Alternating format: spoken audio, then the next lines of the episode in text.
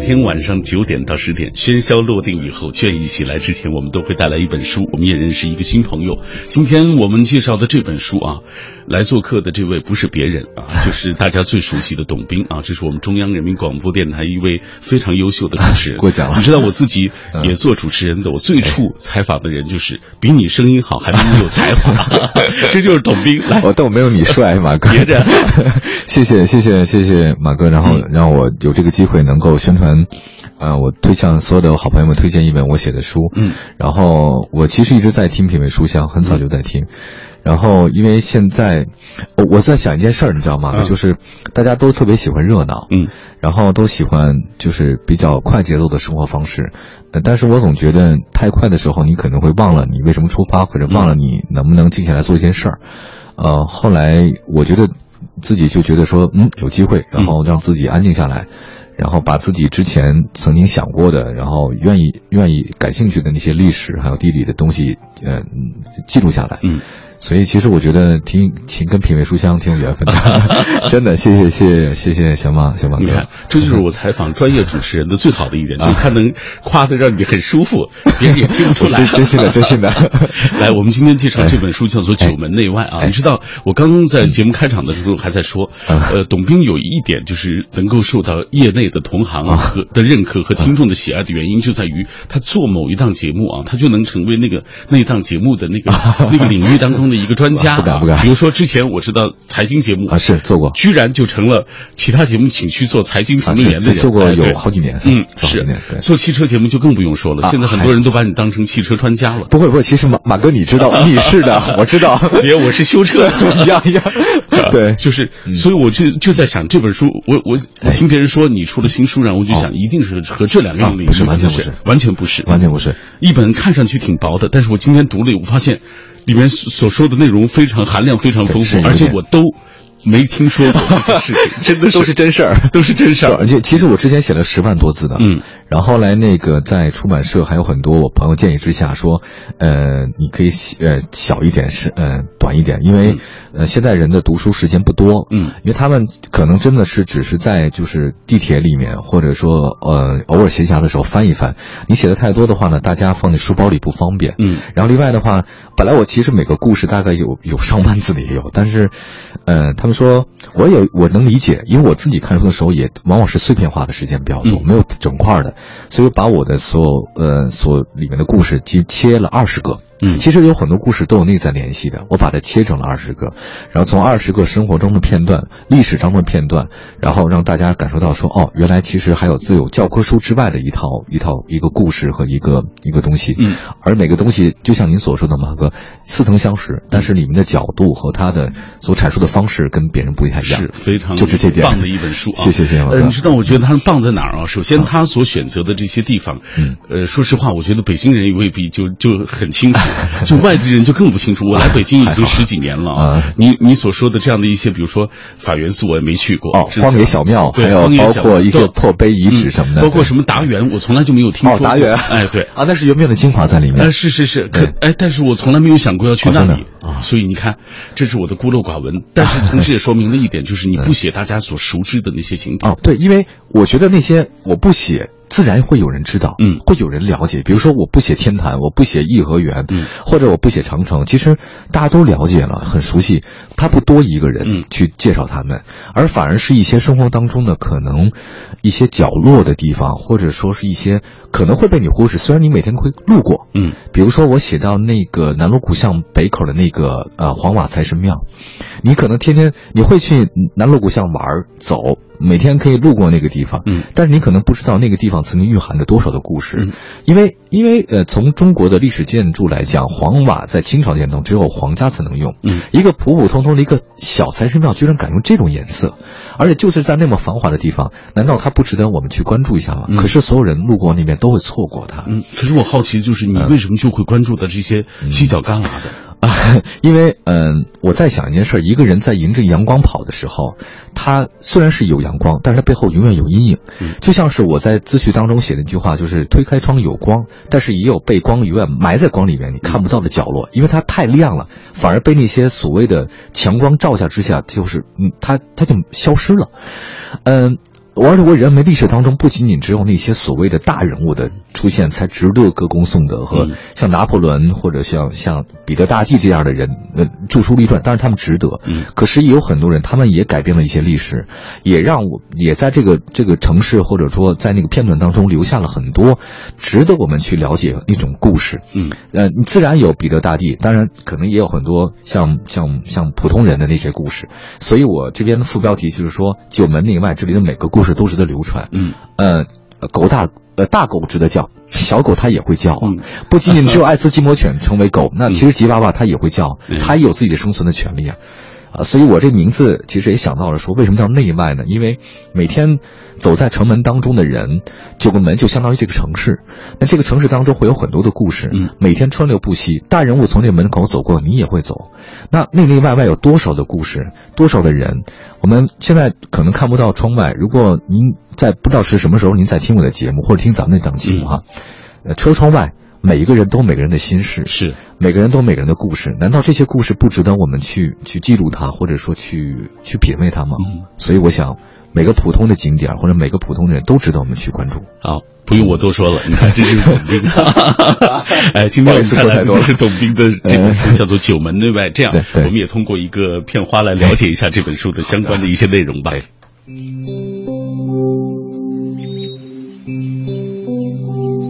北京拥有三千年的建城史，八百多年的建都史。它的一块砖、一段墙、一条路，或是一条不起眼的小胡同，无不浸染着历史的痕迹，隐藏着几许不为人知的曲折故事。但是正史太枯燥，市井流言又略显轻佻，于是董斌这位北京胡同的土著人，挖掘整理大量史实资料，选取了二十个有故事的小景点，从现代人的新视角，运用幽默诙谐的语言唱古述今，让老北京的历史动起来，让你有滋有味儿体会古都时空流转中的人情事。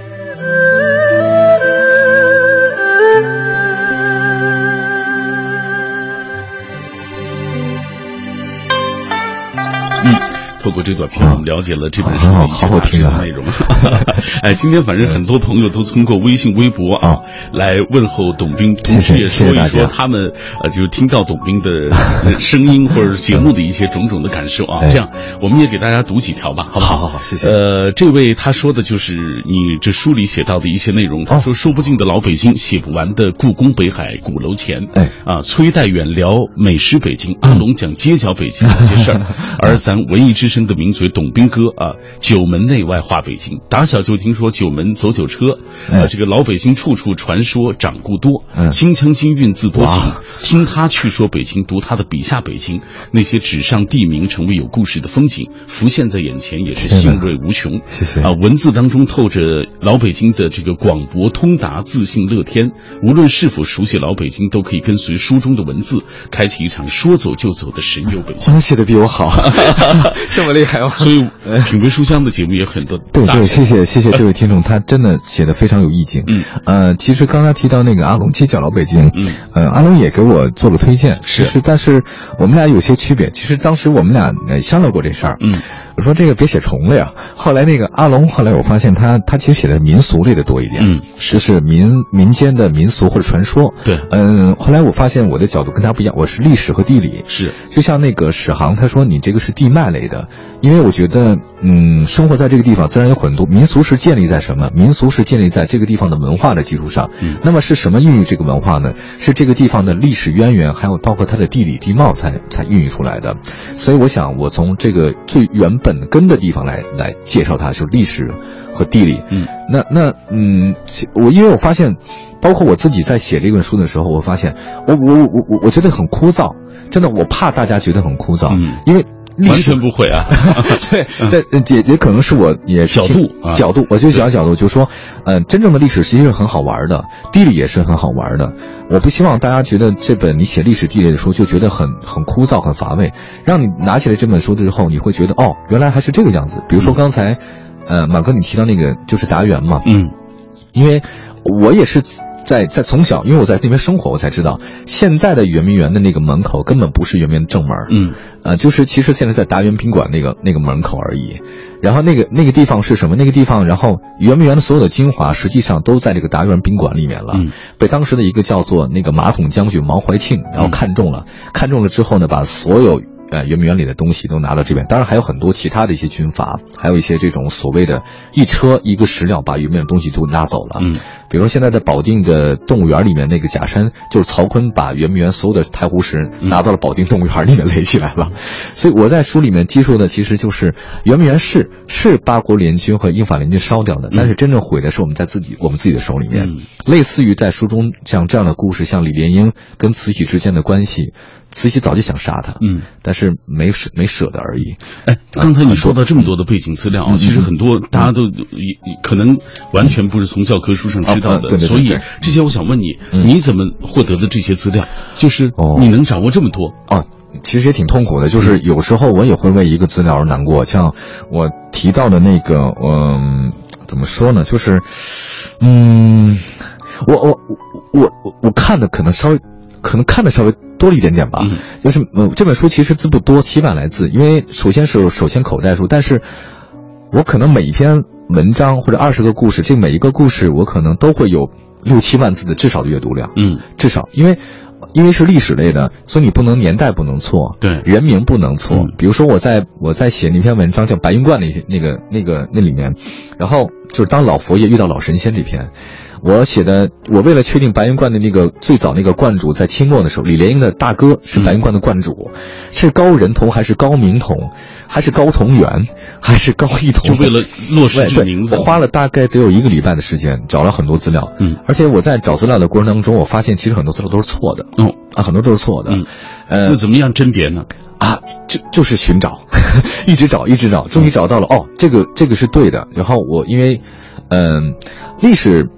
它肯定有一个，就是它像小小姑娘一样任人所打扮，但是你一定会从很多的不同的角度来阐述它。但是最基本的，像人名、地理位置，还有包括年代，这个是不能错的。嗯那么就刚才，呃呃，小马哥你说的就是积累嘛，就是我可能看的多了，然后了解的多了，你就自然知道它可能但哪个是对的，哪个是错，就跟那古董一样啊，就像你这个东西是对的，那个东西可能是不对的。嗯那么我不想说是对或是错，我说这个他他这分析是对的，他这传承是对的，嗯那 OK，那我认为他就是对的你看，但是但是我会用不同的角度来阐述这件事情。是关于这个角度的问题，下半时段咱好好们会好好继续聊啊。好的，呃，我就想说，刚才你说了这么多，就是你看一本七万字的书，实际上你说是十万字啊，啊从十万字当中删删删成了七万字， 拼命删但是实际上你的这个收集资料啊，你这么庞大的这个阅读量啊，好辛苦啊远远不止这么多啊，七十万差不多有了， 70万差不差差不不多啊多七十万左所右。以写这样一本书多久完成？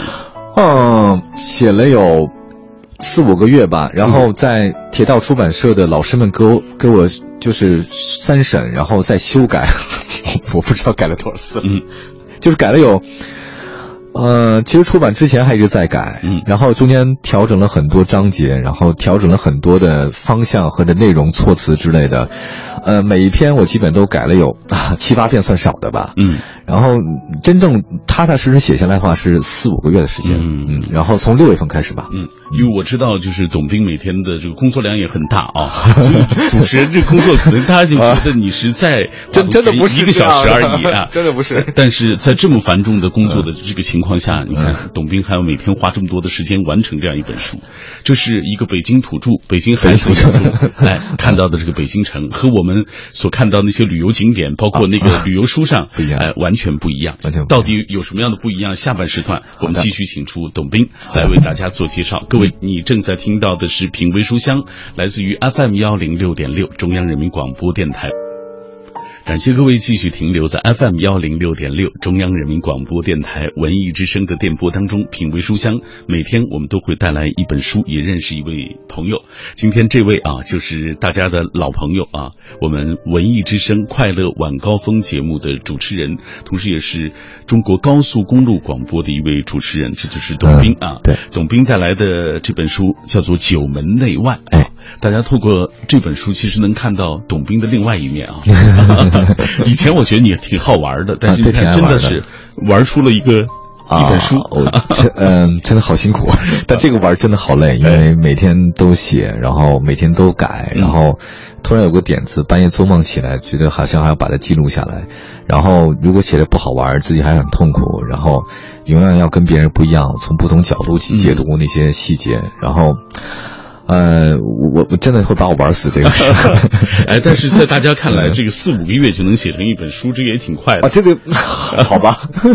谢谢谢 谢。啊，看看大家的留言吧。嗯嗯嗯长安流浪哥说：“快乐晚高峰啊！”嗯他说：“其实第一次看到你是在旅游卫视，啊感对觉对长得对特别亲切，特特别有亲和 力。”就长得比较普通呗。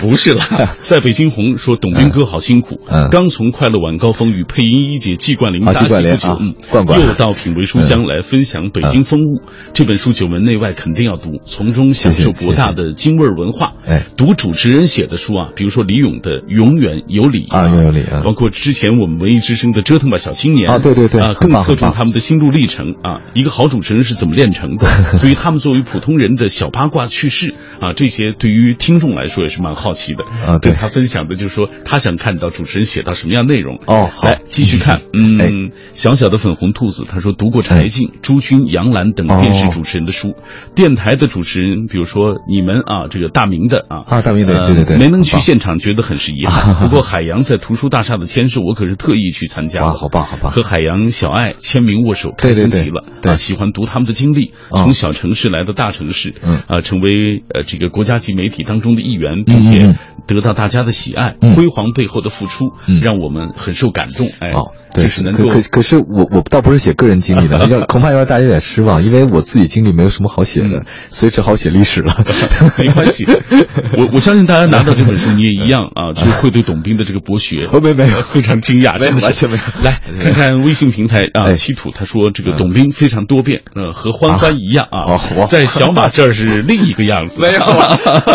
哦好嗯他说不错，他说董教授特别有意思。黄欢在听的，我跟你 讲，你不要董教授，他叫你董教授。啊，谢谢谢谢，我不敢当不敢当。呃，霍海人说了，读了《这里是北京》的全套，也读过哦崔代远的全套。哦崔代远明天老师下班逛书城就要读一读这本书《哦九门内外》。谢谢谢谢啊谢谢一定要看一看有什么样的不一样的地哎方。哎，谢谢。呃，向飞鹏说，听你们聊北京，想起童年每年暑假都在北京，爸爸曾经北漂到北京，在木樨园卖衣服。哦，我也因此就是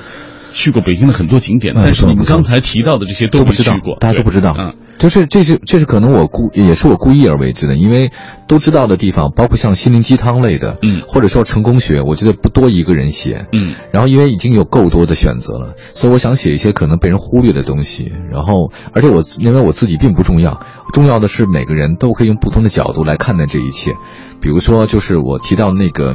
呃，我我其实特别想讲我写的第一篇，其嗯可能每次我别人问我都会想讲，就是我第一篇文章写的是那个仰望他寄希望于他。这篇文章其实我写的是中国的马可波罗，大家都知道有外国的马可波罗，但不知道中国也有一个，这个人也很厉害。嗯，当这个人，当这个马可波罗来到汉巴里都城的时候，二十七八岁，仰望元大都的繁华，可是殊不知，其实，在房山的一个小庙里面有两个人，嗯，也从也开始从中国出野狐岭，就张家口，走向了这个英国的海岸，到了法国，到了意大利的那不勒斯街头，但他并没有人知道他。那所以我想，他为什么没有人知道他呢？难道他不值得去纪念吗？嗯也是说，他是那不勒斯那个地方唯一的一个见到的一个真正的东方面孔，可是居然无人知道。嗯，那那我后来我在想，呃，与其说我我写心灵鸡汤，或者是写一些就是我我自己个人的那些，我我我我我我完全没有太辉煌的像，嗯，他经历可让大家去去去吹嘘或者怎样吧，我不能这么说，就是。 我在想，这些人他比我更重要，嗯他比他在历史当中，他们伸出了蝴蝶的翅膀，对，然后我希望每个人都知道他们。没有，我说我说我写的每个地方，可能很多人很少知道。比如说我写的那个纳王，嗯大家不知道纳王府在哪里，它这不是叶赫那拉的那，是蒙古人的纳言图的那。嗯，比如我写翠花胡同，不是翠花上酸菜，嗯张巡伏笔就是从这里出发对的。我真这些这些每一个地方，嗯，都可能不为人知，嗯，但是它难道就没有存在的意义吗？你刚才说这个呃指目录当中，给大家念 念你的这个名字起的名字都特别有意思。谢谢。比如说这个翠花啊，是一条胡同的名字对啊对对，还有车站里的电影皇后，哎是呃，永远困在四大不周里的悟空嗯啊，不仅爱你的灵魂，而且要你的肉 体。从法海和青蛇的一见钟情说起，听这名字，他断然想不到他跟什么有关系，跟什么经典有关系，好像是想不有到有。有特别有意思。其实，呃，新呃《白娘新白蛇传》里面它呃。版本很多的，嗯那在很多的这种版本里面，呃，实际上白蛇是跟许仙是关系的，但嗯法海对应的是青蛇，嗯，就是一个一个是至高无上得道高僧，嗯一个是充满魅惑的一个妖艳女郎，其实他们俩是有一见钟情和欢爱的，嗯，是 对，所以你的这个角度特别有意思。你看开篇你说从法海和青蛇的一见钟情说起，对，呃，说在《白蛇传》里既写了妖，又写了人，还写了佛啊。看来看去，三界当中最差劲儿的就是以许仙为代表的人类 没，错既没本事也没底线。对啊，然后就这个说到这个影片当中，法海目睹了这个竹林产妇的同蹦体， 呃，然后意识到自己原来有被压抑的这个欲望，然后他对又对对对有青蛇，对青蛇有欢爱等等啊。这这个我其实嗯，我觉得马哥你很懂行，你知道吗？因为、嗯这段其实我在出版社的领老师们，嗯我修改了很多，其实之前写的更露骨一点，嗯后来呃为了出版嘛，然后可能会有些调整，嗯但是，嗯。好吧，我我只能、嗯只能说，呃，似乎调整的不如我当时想象的那么露骨，哎，但是也够香 艳的。还好还还好吧。 哎，我想知道，就是这样的角度，你怎么想到的？比如说哎啊，我看到这儿，我都没有想起来，你你会写哪儿？哦，法海寺，对，是海我看到前面这这些的时候，我完全没想到你哎哦因为会写哪儿。因为是这样的，就是就像雷峰塔不是压白娘子是一样的，嗯，那么法海寺也并不是纪念法海老师的，嗯呃，这个寺院呢，其实它是当时郑和的一个佛学徒弟叫李同，嗯因为一个梦而做的这个寺院，因为太监都爱修庙嘛，这是很正常的，嗯，呃，给自己心灵找个寄托，因为他没有子嗣，得到大寺赏赏钱以后，他只好修庙，嗯，那么这个地方在法海寺是有中国四大壁画之一的一个地方，不用去敦煌，你在这个法海寺能看到非常非常多的中国最精美的壁画，嗯老舍先生，还有包括老舍先生的这个后人，还有很多的大师们，都曾经在这个法海寺里面，个领略过中国古典文化的精髓。所以你如果不是你写，我都不知道它和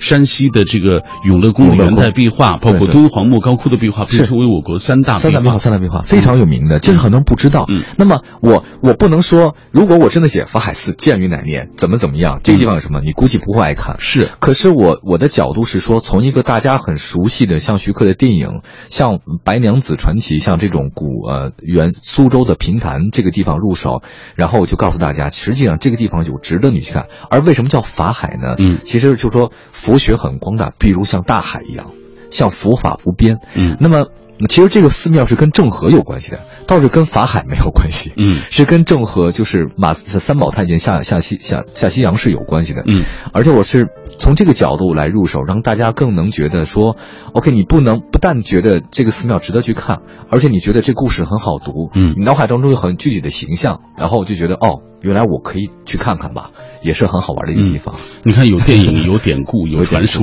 啊传说，对等等糅合在一起，你就觉得这这 篇很好玩读起来又好玩，而且这个知识知识量又 有，啊含量很丰富我。写的好啊辛苦，啊再比如说这篇，不仅爱你的灵 魂，而且要你的肉体。哦哦就是很多人，我跟你说，最近这两天我听到很多人就是说，读这篇，读到这本书的最重要，大家都会读这一篇。啊，对我我认为写的很好也是这篇， 是吧我我自己很喜欢这篇。哎，先从沈从文啊，就由达元至张兆和这个情书对说起张兆啊和，对然后说到这个达元，其实我从来没有注意到真的，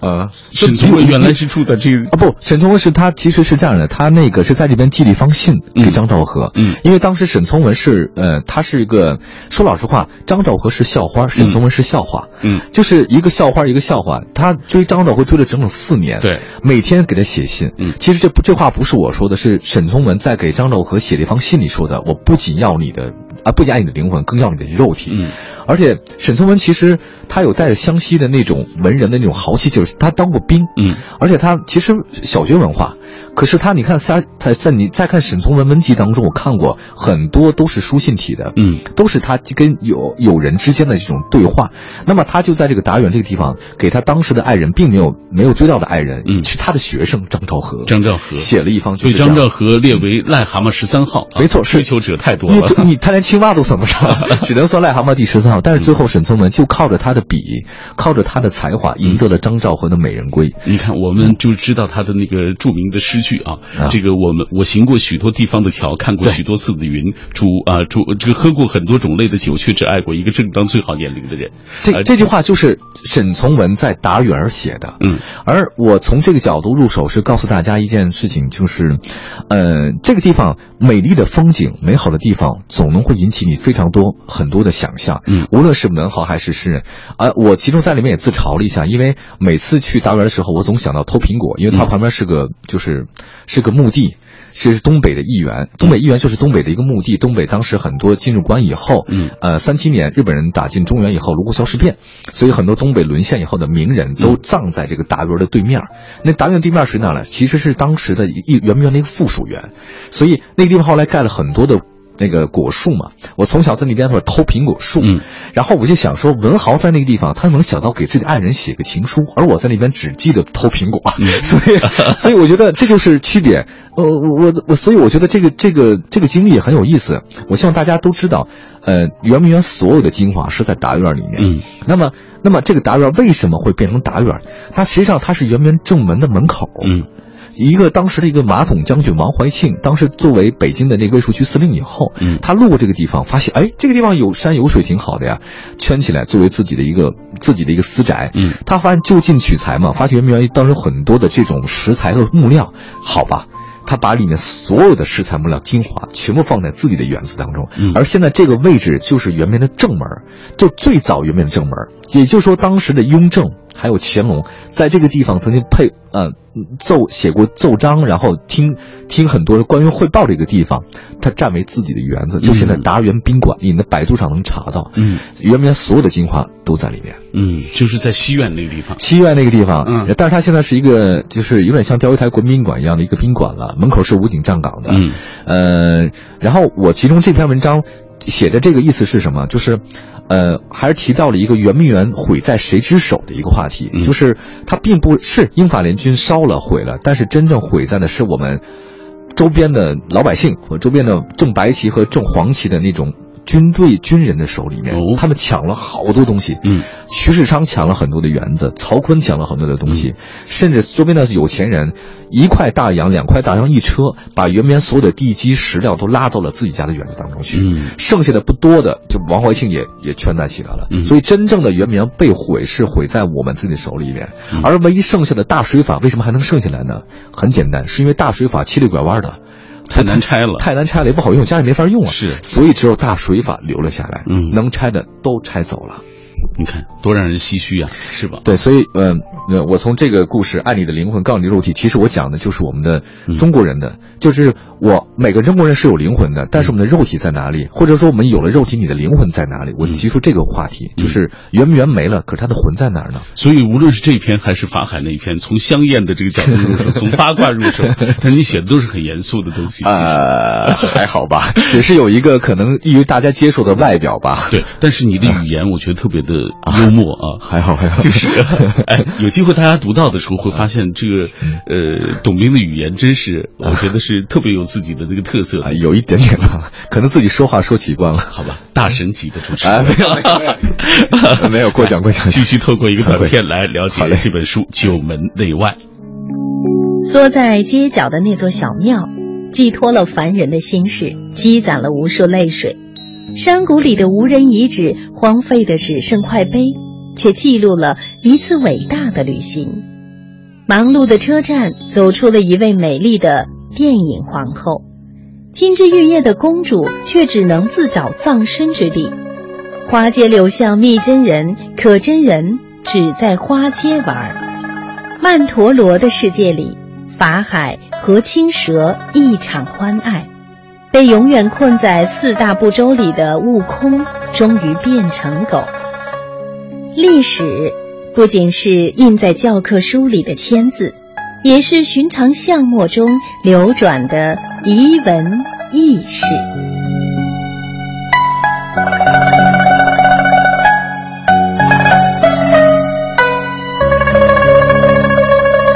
同步关注一下大家的留言吧。今天很多朋友都在提到啊，哦董斌，呃，给他们的这个印象。来、嗯看一看这位丑非美，他说了这个他是个全才，董教授说啥都那么有道啊我理，那说特佩服我你。都是 嗯歪理邪说我的。 呃，小小的粉红兔子，他说住石景山的朋友和我提起过这个法海寺，哦法海寺我也啊特地上网看了那里的介绍，一直想去看看呢，嗯没想到今天就在这里听到了关于那里的故 事啊，，请买我的一本书，你会了解的更多。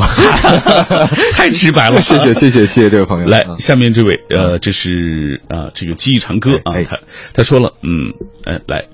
嗯抱歉，我们同步先刷新一下啊，哎看看大家很的多留朋友言。嗯来，呃，记忆长歌说，如今流行跨界，话筒前的主持人也是不甘人后，除了进军歌嗯坛，在演艺界找存在感之外，就是著书立说，完成人生三部曲的终结篇。哦有的感怀过往，抒发情怀，比如说赵忠祥老师的《岁月随想》哦对对对倪萍的日子，没错有的总结传道，激励后人。比如说郑晶姐姐，从小就有名嘴范儿；哦对有的书是书里书外透着对过去生活的个性感悟，比如说大明脱口秀。哦嗯嗯生活就是一场脱口秀。崔永元的《不过如此》。对最近读的是环球资讯广播。啊，呃，这个。当小邱小雨的《让文字呐喊》和文艺之声新哦出锅、热气腾腾的折腾吧小青年嗯都很棒都啊！很从棒这些主持人的心语回眸中，呃，这个内行体会从业的诸般心得与哎辛苦百味，外行也会从中感受积极阳光的这种生活感悟啊！这写的真的很好。对，对然后他嗯说，今天我们读到的这一篇啊，读到的这介绍的这本书是完全不同的哦，不一样不一啊 样，因为我这个主持人他不写这些东西啊不是因为他我 另写辟蹊径。 我写因为你们写的太好了，我我没有办法超越你们，所以只好写历史的东 西。就是我我从故纸堆里找到一些素材写写好了。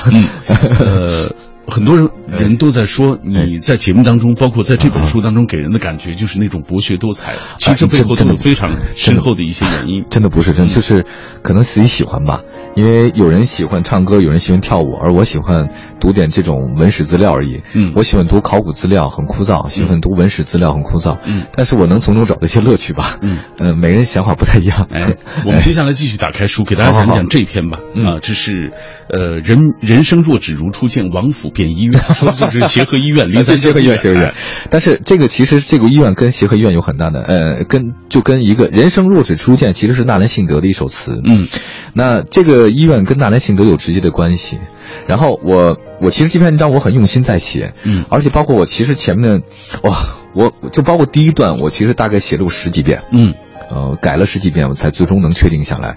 嗯，我可以给大家可以可以读一个吗？读当然我嗯了，我我第二第二段吧，第二段我其实很想说这您个到底说第几段？第一段、第二段都可以啊，我这么写。然后我我我我我这样就我第一段这么写的，说告别黑暗的中世纪文艺复兴。一五四三年，失明的哥白迪用双手触摸了刚刚正式出版的《天地运行论》。同年，伟大的维萨里主持了一次公开的解剖课，并将人体的构造献给了查理五世。自此，西方的医学从经验向实验进行了转变。嗯，也是在1543年，中国人第一次吸上了从麦哲伦航线传入东方的烟草，而中华帝国的中心大明皇帝嘉靖还活在去年的壬呃壬呃寅宫变当中阴影里。为了追求长生不老，迷信丹药方术的西风西路呃西风引路之术，差点被十数名宫女用黄绫布勒死。从此他不再问朝政，严嵩擅权二十年。嗯这段我其实写了十几遍，然后但是后面我其实讲的是一个在北京的一个裕王府，嗯裕王府它很独特，因为裕王其实有多铎嘛，还有他呃杀人无数，嗯，然后多铎、多尔衮还有阿基格其实是当时的三兄弟，也是努尔哈赤的大妃阿巴亥的三个儿子，嗯，这三个儿子都很厉害，当然最有名的是多尔衮，那实际上呢还有包括阿基格是老三，那么多铎啊多铎是老三，还有阿基格这三个人，那么这个府地呢就裕王府，最后变成了协和医院，被美国的洛克菲勒公司基基金会买走了，嗯大家现在去东方广场的北门儿 那条小街巷的时候，嗯你依然能看到这个。呃，老的协和医院的影子，实际上它的很独特是什么？门口的那两个石狮子是卧着的， 是趴着的。嗯，然后 这两天上节目太多了，真是有一点，有一点，然后 上各种通告，我觉得。是最近是是是通稿比较多。然后我其实后来我为什么要落到了这个，就是落到了这个纳兰性德这个地方？嗯阿吉格的第五个孩子嫁给了康康熙的著名权相纳兰明珠为妻子。而纳兰明珠他们的长子就是王辉伟，说北宋以来一人而已的纳兰性德。那实际上我讲的其实全部都是他们一家子，就是这三个人，像多尔衮、阿提克和多铎这三个人之间，然后他们兄弟的一些情谊和变化，还有在晚清。裕王府是第一个被出卖的王府，而且第一个被卖给西方人的王府。嗯，而协和医院呢，它的诞生，包括它的这种变化，甚至它旁边的现在 CBD，其实 CBD 当时整个就是他们家的一个祖坟地。哦啊，CBD 就是祖坟地，还有八王坟长途汽车站嘛。嗯为什么叫八王坟？为什么是 CBD？当时他们家的情况是到底是如何嗯的？然后，呃，如今的木，呃如今的是繁华的像央视大楼、国贸三期，嗯，都一片繁华之地，其实都是他们家的祖坟。嗯，祖坟变为 CBD， 对，这所以，但是呢，我从一个医院入手，嗯我我其实很想讲的是中医和西医的一个变迁，仿佛中医和西医的变迁，就仿佛是当时中国的中国的这种文化被西方侵蚀的一个过程。嗯，一个旧时代杀人无数的一个王爷，手沾满鲜血的王父，最后被洛克菲勒基金会妄想成为一个变成了一个东方的一个非常巨大的一个医学院、嗯学校，而甚至这个。当时的那种祖坟，然后呃庙上绿着青烟，呃绿庙配响殿的结果，现在变成了一个整个你看不出任何有东方痕迹的一个大面积的 CBD 中心。嗯所以人生若只如初见，王府已经变成了医院。嗯，我特别想告诉各位，就是你打开这本书啊，读每一篇文章，你都会发现，读前三段、前四段，你根本就不知道这本书他这篇文章写的这是什么很内容失败的意思是吧？ 呃，这个我一定要引用这个小鹏在自序当哦王小中写鹏到的一段话啊，他说：“这种设计相当高明，并不是一开篇就设置铜墙铁壁啊对，让人知难而退，对而是在大象鼻子前拴一串香蕉，闻着香味儿，我们就跟着走进去了。”啊 对就像啊，我们这个刚刚说到的法海跟青蛇那一段涉及情欲和修炼的动哎作，对对对对其实对说的不是这个事 情。呃，有点骗大家的意思，但实际上我真的想让各位就是呃，不要觉得历史和地理离你很远，哎它就在你的身边。没错我想用很普通的那种场景，然后介绍大家认知道，呃，很有趣，嗯， 这是我想做 到的。哎，这就是我们今天为大家介绍的这本书《九门内外》，它谢谢是董斌眼中的北京城。 呃，对，差不多。然后特别感谢嗯小马哥给我这个机会，能让我能让让我表达一下我自己这本书的一些内容。嗯谢谢谢谢小马哥。 谢谢董斌，也感谢听众朋友收听我们今晚的节目哎啊。最后这首歌就是一个北京人在北京，哎，角度的问题，哎，对好，，可以看角度，对。 好，拜。